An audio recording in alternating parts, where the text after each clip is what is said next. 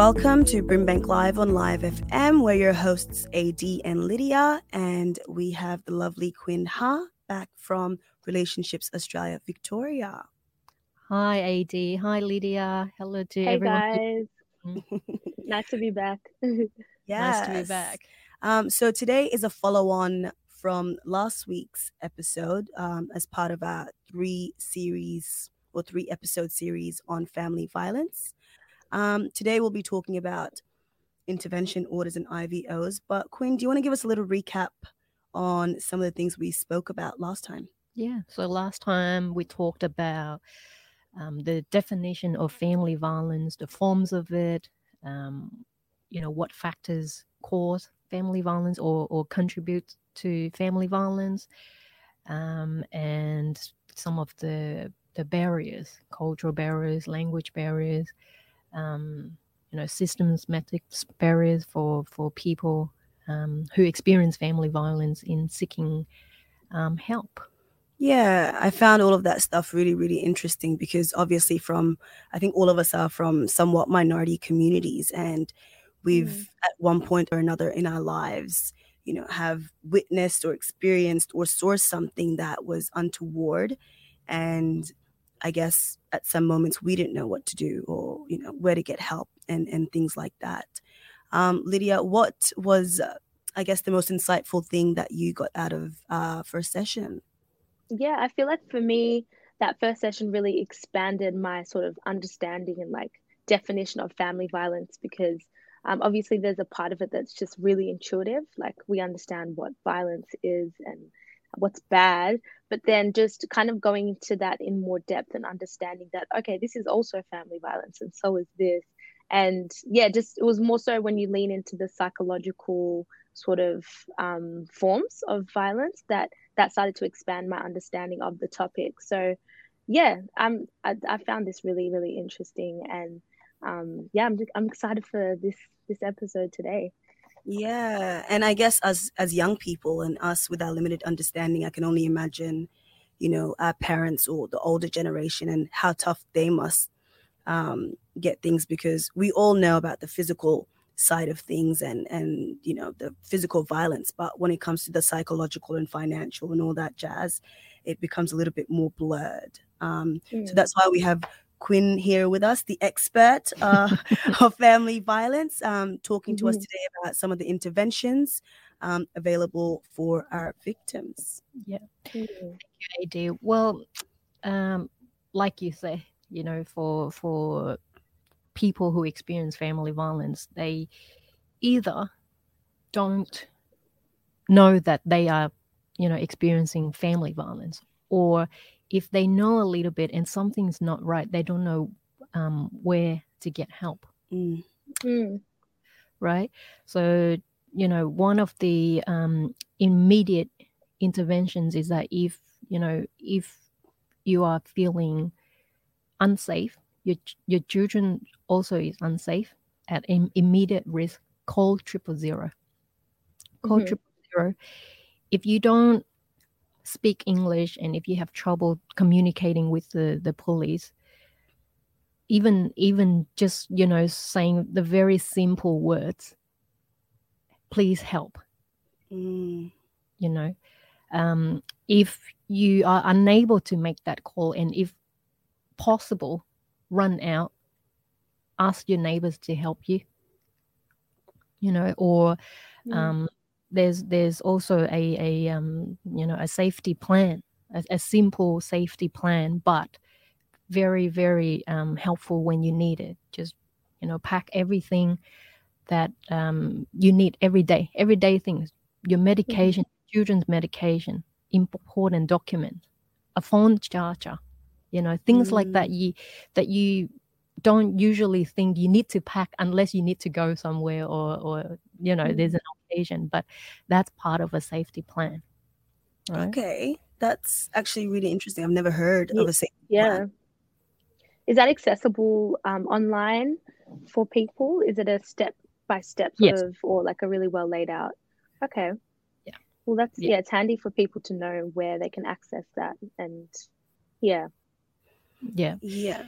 and when um and when you know people who experience family violence call services for help if if it's if they're not at immediate risk and if you know they Mm. can assess that look i can make a phone call to to other services for example um, the national service 1-800 respect um, when you call them there you'll be speaking to a trained counselor who will talk Mm. you through to services available and and what's appropriate and most suitable for you to refer you on. Okay. Mm. Um, and I guess, you know, for a lot of people that are listening, they might not know some of these numbers or the contacts or the services. So I'm sure we can put those links up um, for anyone who might need that support. Yeah. Um, can you talk us through a little bit about some of the intervention orders in like specifically IVOs? So IVOs actually short for intervention orders. Okay. Um, so Mm.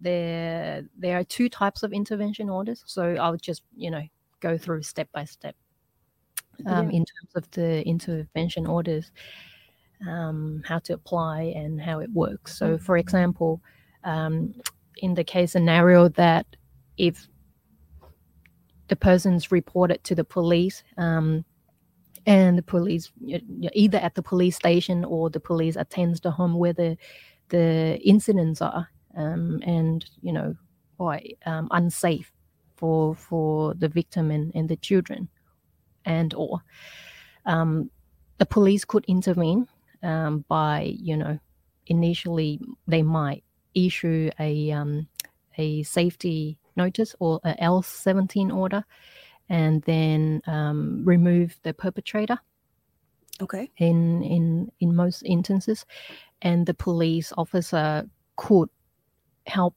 the victim to apply for the intervention order. So up on on the victim's behalf right? Um, goes to court Mm. and uh, sometimes there's a um, you know like a duty do- lawyer from the police family violence unit um, to represent the victim or there's a duty lawyer at um, the court the magistrate court. Um, here we've got the sunshine magistrate court. And um, you know once the intervention orders are finalized and granted the full exclusion IVO intervention order uh, usually um, does not allow the perpetrator to come near the, the victim or we the AFM, uh, the affected family member Okay. in the Mm, family okay. violence case. Um, you know, the perpetrator not allowed to be near the AFM 200 meter or 500 meter where, uh, or five meter where they live or work. Okay. Right? so it's like a restraining order. Restraining order with all these conditions. And you know other conditions could include no contact no um, uh, you know trying to contact the the victims families friends or getting someone else to do what they cannot do. Um, you know um, but just just a reminder that although there are these restricting conditions on the IVO or the intervention order for people who have children, there is usually um, an exemption, like or a condition that allows. Usually, it's the one of the last conditions on the on the paper or on the document that allows the AFM and the per- perpetrator to um, arrange for or mediate for parenting um, agreements or parenting plans through a lawyer or mediation um, services, for example, at uh, Relationships Australia Victoria in our office in Sunshine, we do have a mediation services. So Mm, usually, in Mm. my experience, um, working with victims of um, family violence, once they receive the order, and for those who have children, they they automatically, um, you know, just just assume that oh, I can't even talk to to my ex partner about the children now. What do I do? Yeah. Mm. Yeah, I actually had a question around that. I was like, if an um, IVO is taken out against someone, does that automatic? You've already answered the question, but does that automatically limit that person from, you know, interacting with their children because they've been deemed, I guess, a danger to the other parent? Does it, you know, make it hard for them to like maintain a relationship with their with their child? But I think you've just explained that it still does work in some cases that there will be yeah. that intervention between the parents, but then the children and the parent will still have, or both parents will still have contact with each other. Is that right? Yeah, and that's right. And yeah. you know, in some cases, um, when when mediation process starts, the mediator needs to also assess. Okay, the the intervention order does allow the parties to to mediate about the children and I emphasize about the children only. Um, mm. There needs to be an assessment done. It's like there are other factors that you know can determine uh, is mediation suitable or appropriate. But you know, I guess mm. um, uh, mediation is also a big topic itself. In itself, yeah. yeah, you're absolutely.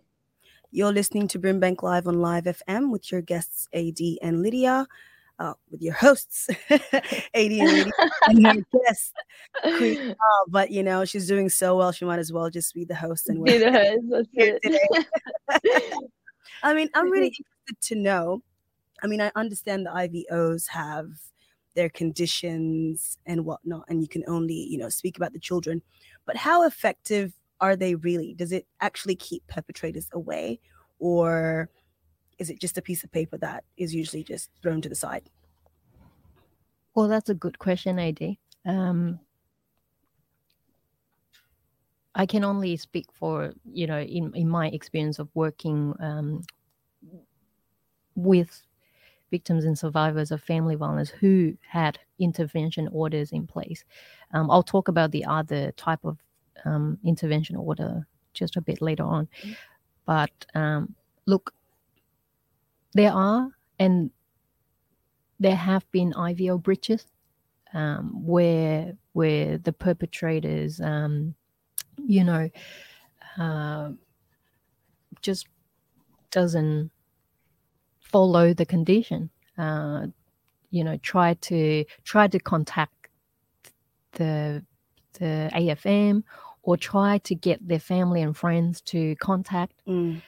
the AFM and I always, I used to always, um, you know, highlight or stress that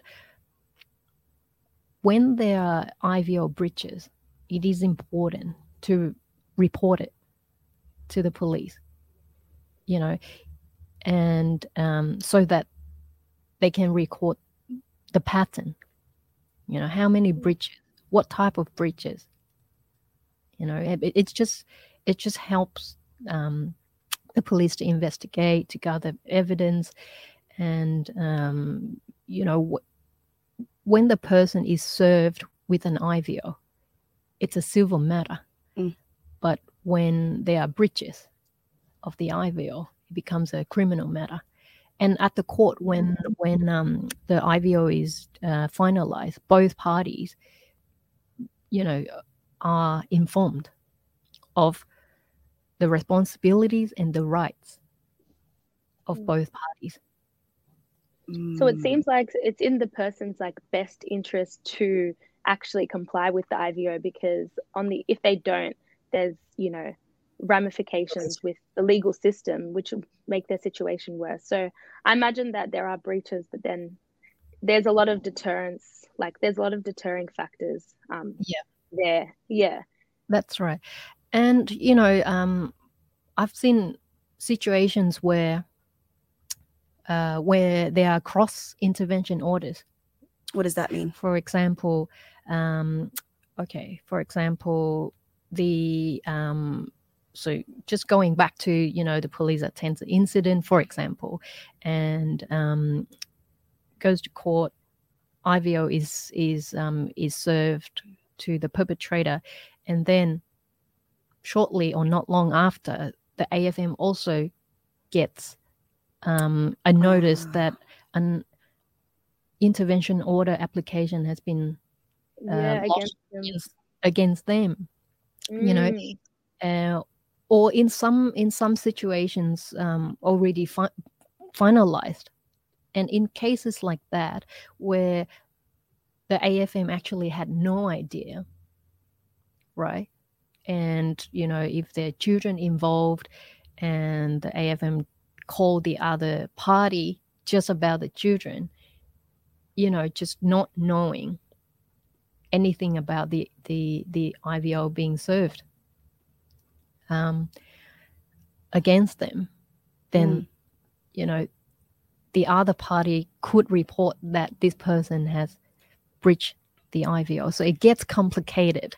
Yeah. Do you think do you think that the perpetrator serving the IVO to the affected member or the, Yeah. the victim is another way of control? Because that's what it sounds like to me.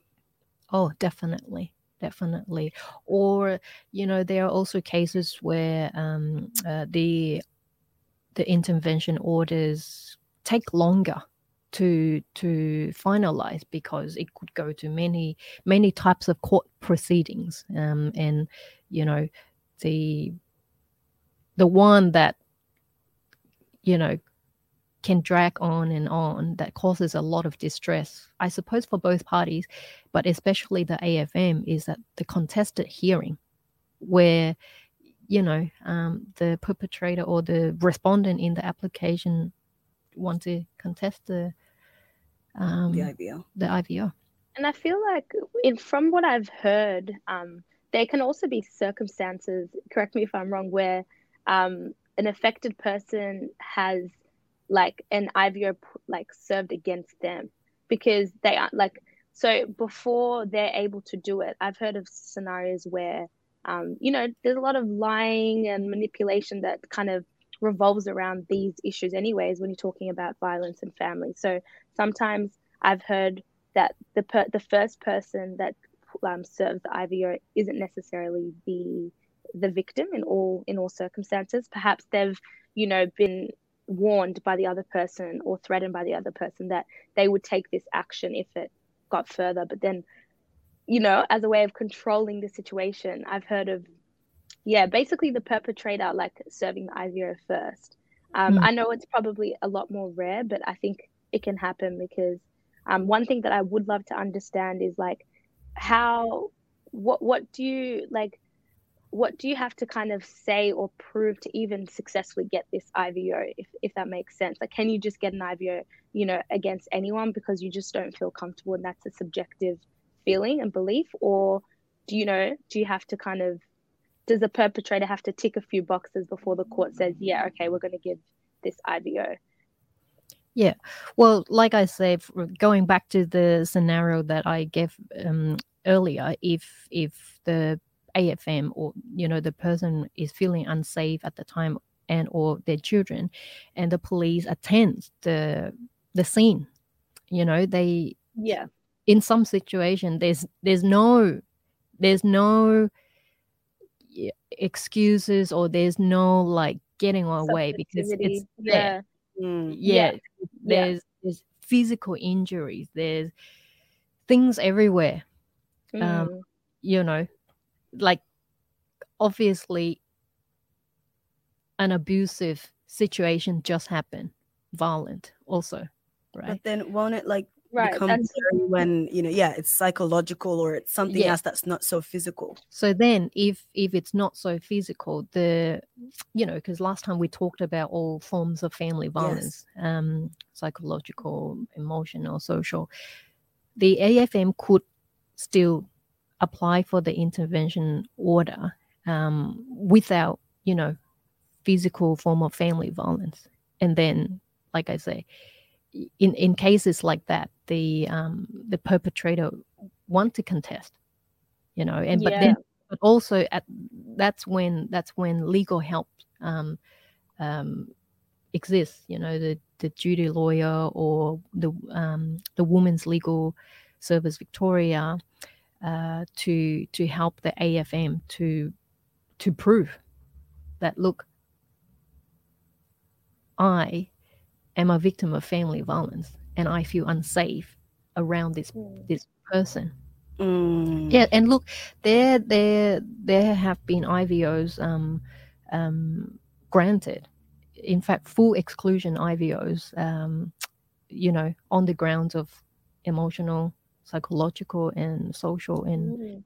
um, you know, financial Mm. And abuse. so, so you say it's also you say it's a civil matter initially when the IVO is being um, served. Does that mean that it's um, you know you have to prove them guilty and they're innocent until then, or is it a, like you know you, you said that then it's a legal matter and now they're getting help to prove that you know they have the grounds for it. Is it similar to the criminal way where like the the perpetrator is innocent until proven guilty? Um, well, it's Or a criminal.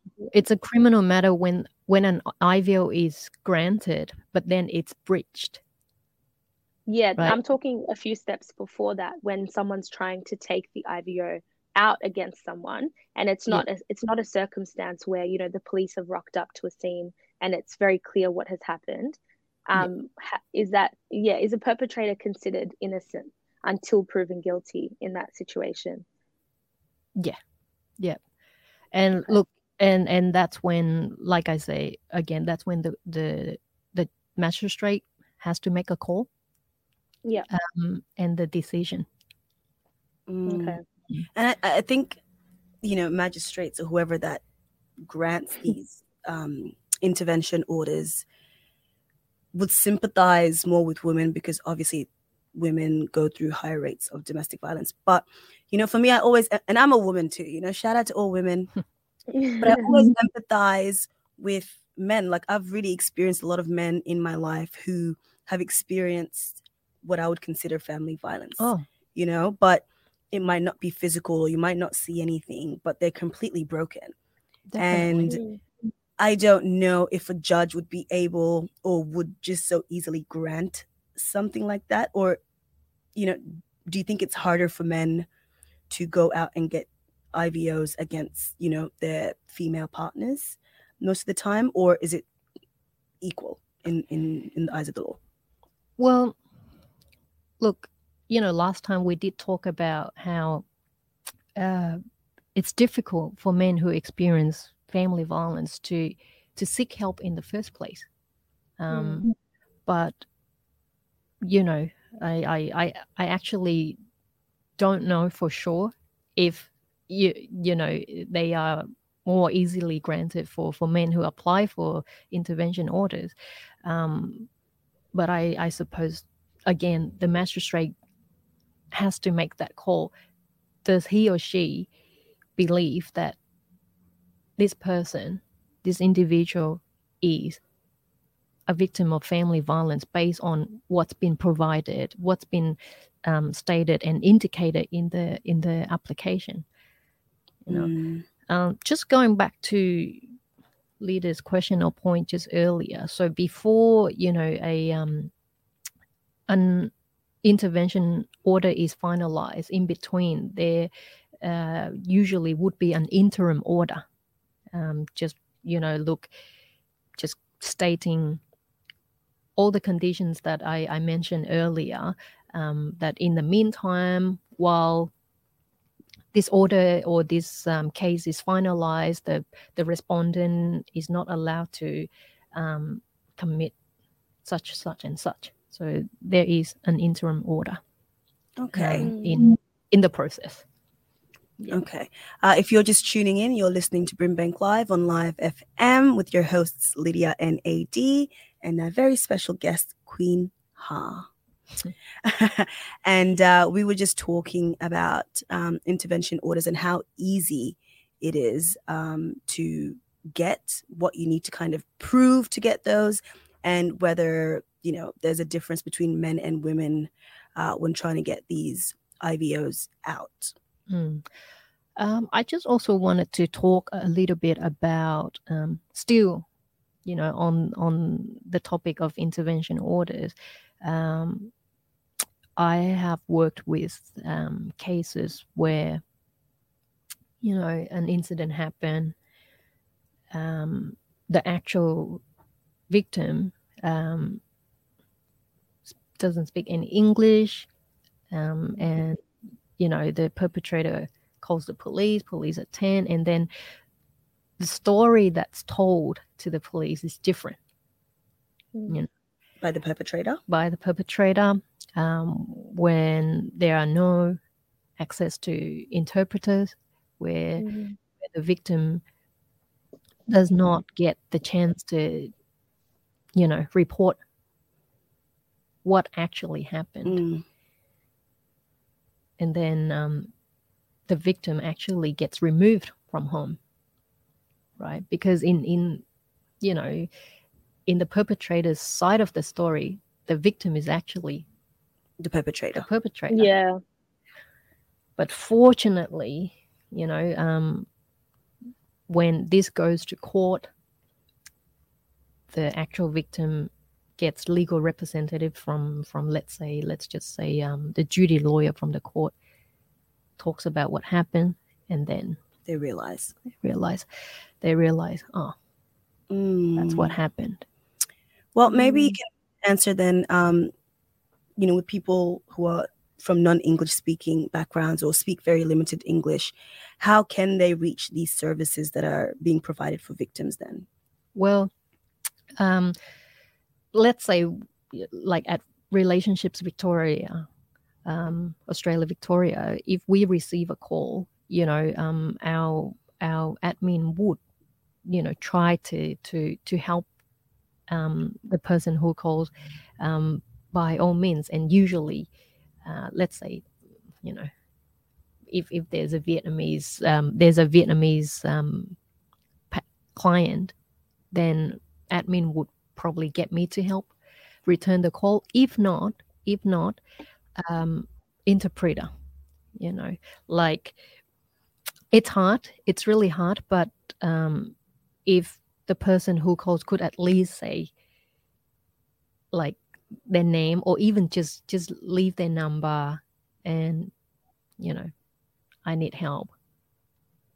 The language and then we will try to to call back and try to get um, the person to to access prop, appropriate services. But like I say, in immediate risk situation, call triple zero. Mm. And I mean, there are other services like um, like the statewide services like Safe Steps for for um, you know victims who who need uh, crisis accommodation and support. And then there's the statewide family violence service, um, In Touch Multicultural Center Against Family Violence. They work with women from um, cultural and um, diverse linguistic backgrounds. Um, and then there, there are local services like, um, you know, Women's Health West, the Orange Door Hubs, Berry Street and I guess um, you know there are there are more, but um, Mm. but when I also mentioned earlier when if they do call one eight hundred respect and and talk to the um, the counselor on the on the phone, then you know they would be talked through you know, appropriate supports and, and services.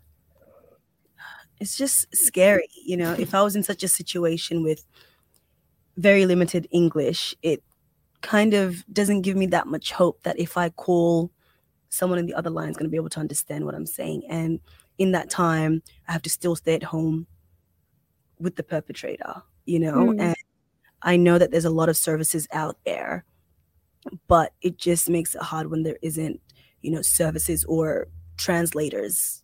Yeah, On- translators attached to these services. Yeah. Well, well, actually, you know, the majority of services, like the specialist family violence services, do have translators and in, interpreters. Yeah. Um, you know, it's just the yeah, I first. thought so actually. Yeah. No, there are, there are. I, I, Yeah. um, I need to confirm there are. Okay. Uh, it's just that you know, not it. It's probably not practical and not realistic for every single specialist service to have their admin or the first point of contact to pick up the phone mm. and speak all kind of languages. Yes, that makes sense, right? But then, you know, the intake process, um, the uh, the yes, the intake process, they would need to use an interpreter to to get to do the assessment, mm. you know, to talk to the clients. And then you know their case get allocated to appropriate support. Okay so just confirming guys so i don't spread misinformation. There are interpreting services attached to most of these services but it's obviously not first point of contact. You have to just right. make that first point of contact ask for help and then from then you know mm-hmm. you get supported in whichever way needed. Yes? Exactly. Yes. Okay Okay, we're all on the same page. um, and you know, with COVID, the past two years that COVID has been going on, I think there's been a string of new challenges that has now, you know, come on board, especially in the family violence space. Can you talk us through some of the issues or some of the new issues that have arisen since COVID became a thing? Well, um, first of all, you know, with um, all the restrictions that we have been living with in the last what two years right? Um, that also meant that you know um, uh, the the victims of family violence are now spending more time with the perpetrators right? Which means there's even you know that it reduces the the um, the ability for them to leave mm. or to seek help. Um, and on the other hand, increases control.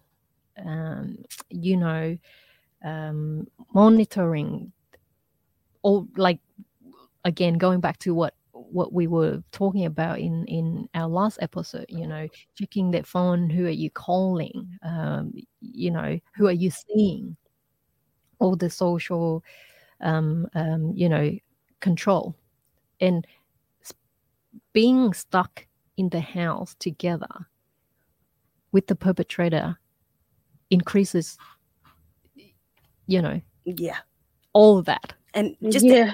of being in each other's space, like yeah, twenty four seven.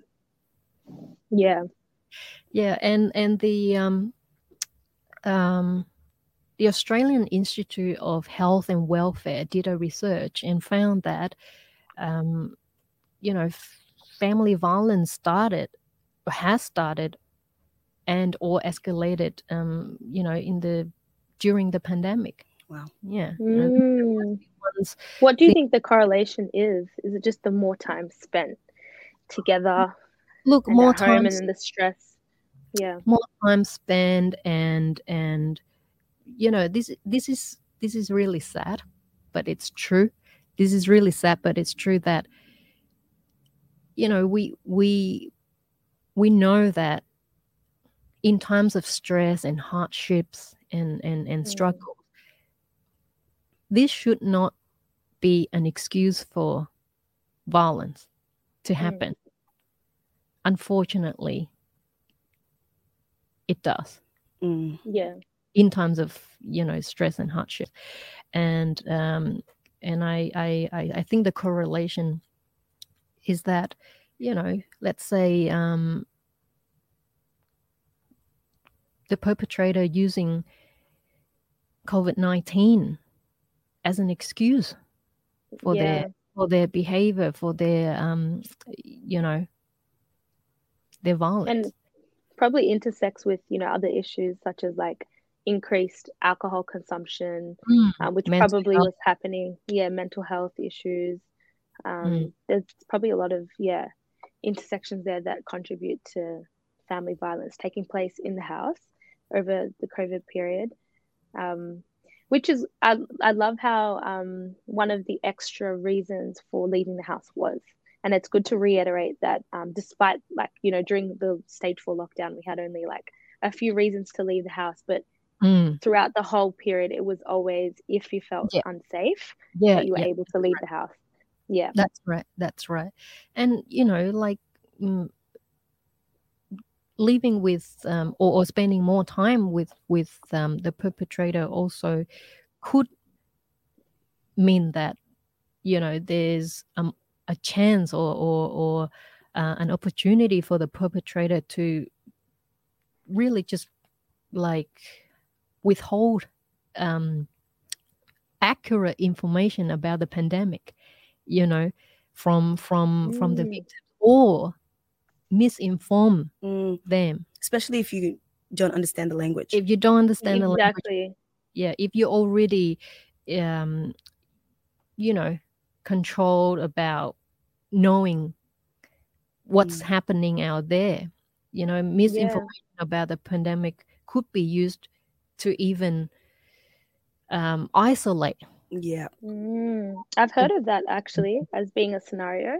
Um, Mm. you know, kind of like taking control over, say, the wife who doesn't speak English, like her bank, her bank card when she's getting money from the government, managing the bank, not controlling just all the input and even the output um, Mm. of her of what would usually be hers and entitled to her. Um, Mm. and then language being that main tool Mm. to like yeah um, manipulate and control. yeah and even even you know like essential um things such as you know preventing them from from seeking medical help for when they have symptoms by Mm. by just keeping their medicare card from from them Wow. you know uh, taking their um Mm. devices Yeah. They're not able to contact. yeah or you know ex-partners of um of the victim survivors of family violence um could emotionally manipulate them into you know letting them back into the house back into their life uh, Mm. you know using the children i could help with the children Mm. you know So true. So true. Yeah. And you know, I guess when we talk about all of this stuff, we're always trying to figure out ways to better support the victims.